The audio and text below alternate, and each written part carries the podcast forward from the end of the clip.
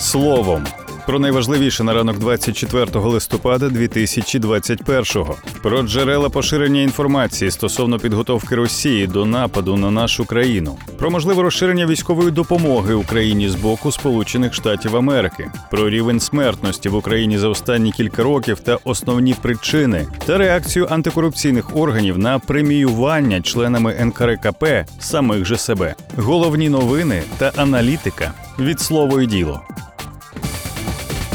Українська та американська розвідка говорять про те, що Росія може готувати повномасштабне вторгнення на територію України. Біля наших кордонів зосереджено майже 100 тисяч російських військових та значну кількість техніки. Уперше про концентрацію сил та засобів Росії біля кордону України наприкінці жовтня повідомило видання The Washington Post. Його джерела розповіли, що після вересневих навчань Захід 2021 деякі військові підрозділи не повернулися на місце постійної дислокації. Крім того, РФ перекидає до кордону ще більше сил. У розвідці Міноборони України запевнили, що просування російських військ і техніки біля кордону не фіксували і назвали такі чутки психологічним впливом. У листопаді Політіко опублікувало супутникові знімки російських військ та військової техніки на кордоні України. А німецьке видання Süddeutsche Zeitung повідомило, що європейські союзники отримали від США попередження про можливу ескалацію конфлікту в Україні. Потім Bloomberg повідомило, що Росія продовжує перекидати до українського кордону війська та бойові танки. 10 листопада президент України Володимир Зеленський підтвердив підозріле переміщення російських військ вздовж кордону України і заявив, що спецслужби та розвідка України мають всю необхідну інформацію, а збройні сили України готові дати відсіч за потреби.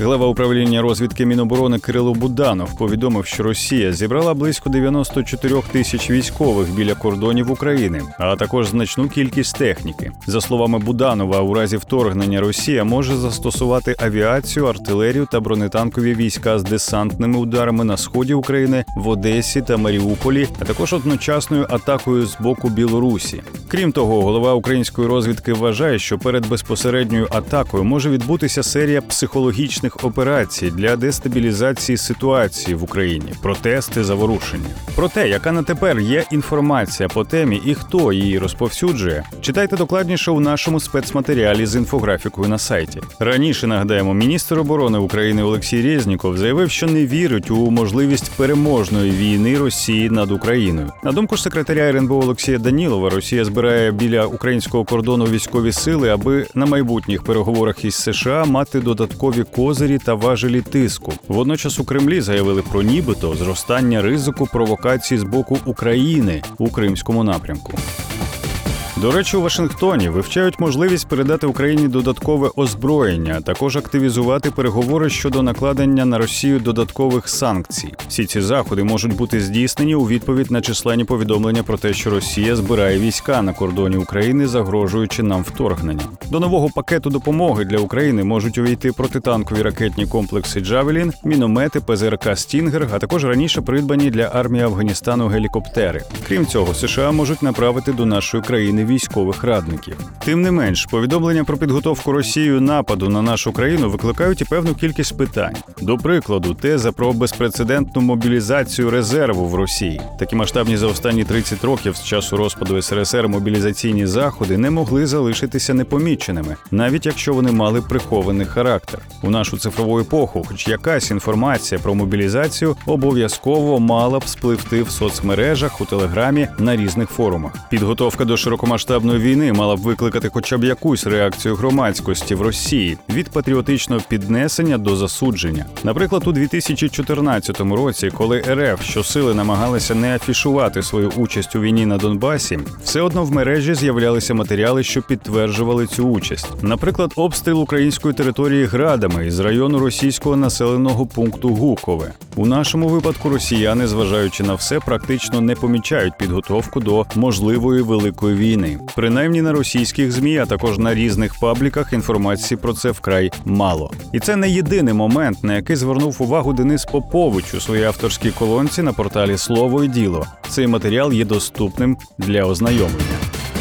Рівень смертності в Україні за минулий рік зріс на 6,1% порівняно із попереднім роком. За 9 місяців 2021 року в Україні померло майже 488 тисяч громадян.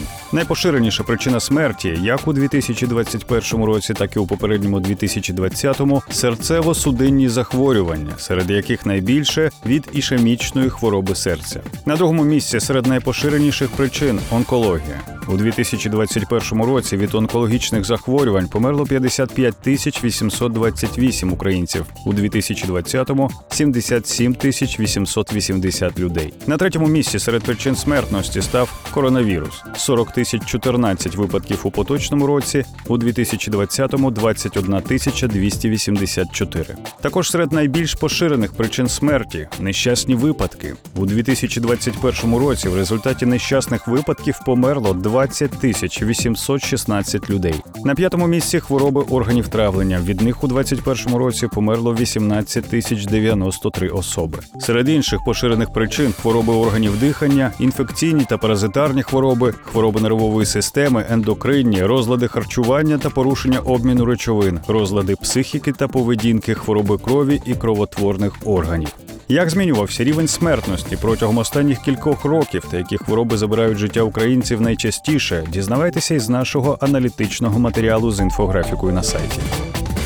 Національне агентство з питань запобігання корупції вбачає ознаки конфлікту інтересів у преміюванні членами національної комісії, що здійснює державне регулювання у сферах енергетики та комунальних послуг, самих себе. Орган склав відповідні протоколи. Про це слово діло повідомили в НАЗК. Внаслідок проведеного моніторингу НАЗК виявило, що члени НКРКП у повному складі ухвалили рішення в умовах конфлікту інтересів, а саме преміювали самих себе за ознаками порушення вимог щодо запобігання та врегулювання конфлікту інтересів складено і направлено до суду 10 протоколів стосовно членів НКРКП через те, що вони взяли участь у голосуванні щодо преміювання самих себе, наголосили у відомстві. Як вказують у НАЗК, вони склали по два протоколи стосовно голови нацкомісії Валерія Тарасюка та членів органу Дмитра Коваленка, Олексія Магди, Ольги Бабій, і Руслана Кайдаша. Раніше антикорупційне агентство склало і скерувало до суду такі самі два протоколи стосовно колишньої очільниці НКРКП Оксани Кривенко. Їх розглядатиме Солом'янський районний суд Києва. Більше цифр, більше фактів, матеріалів і аналітики знаходьте на слово діло.ua.